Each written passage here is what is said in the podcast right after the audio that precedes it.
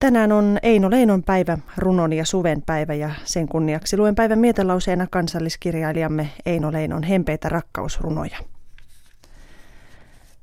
Ensimmäinen runo on Soita somer, helkä hiekka.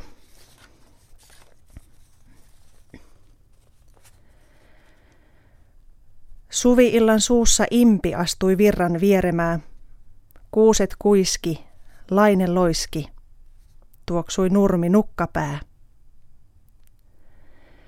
Sorsat kaislikossa souti, kalaparvet karkeloi, tuomilehdon lentosuukot vastarannan tuuli toi.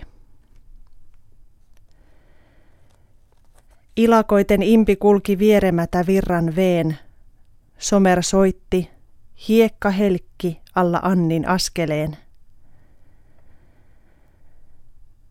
Suven vienot vihkilaulut kaikui munkin mielessäin, kun mä virran äärtä kuljin armas impivierelläin. Soita somer, helkä hiekka, laula laine huoleton. Ilakoitse impi nuori, lyhyt Suomen suvi on.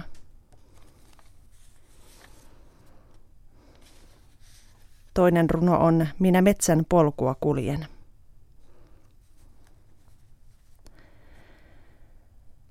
Minä metsän polkua kuljen kesäillalla aatteissani ja riemusta rintani paisuu. Ja mä laulelen, laulelen vain. Tuolla lehdossa, vaaran alla, oli outoa äskettäin, niin vienoa ihmeellistä, al lehvien vehreäin. Minä Miekkonen vain sen tiedän, minä vain sekä muuan muu.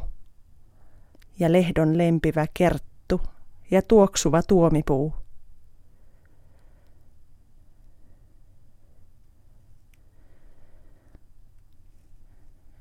Nämä Eino Leinon runot oli poimittu klassikkokirjaston nettisivuilta kokoelmasta Lemmen lauluja valikoima.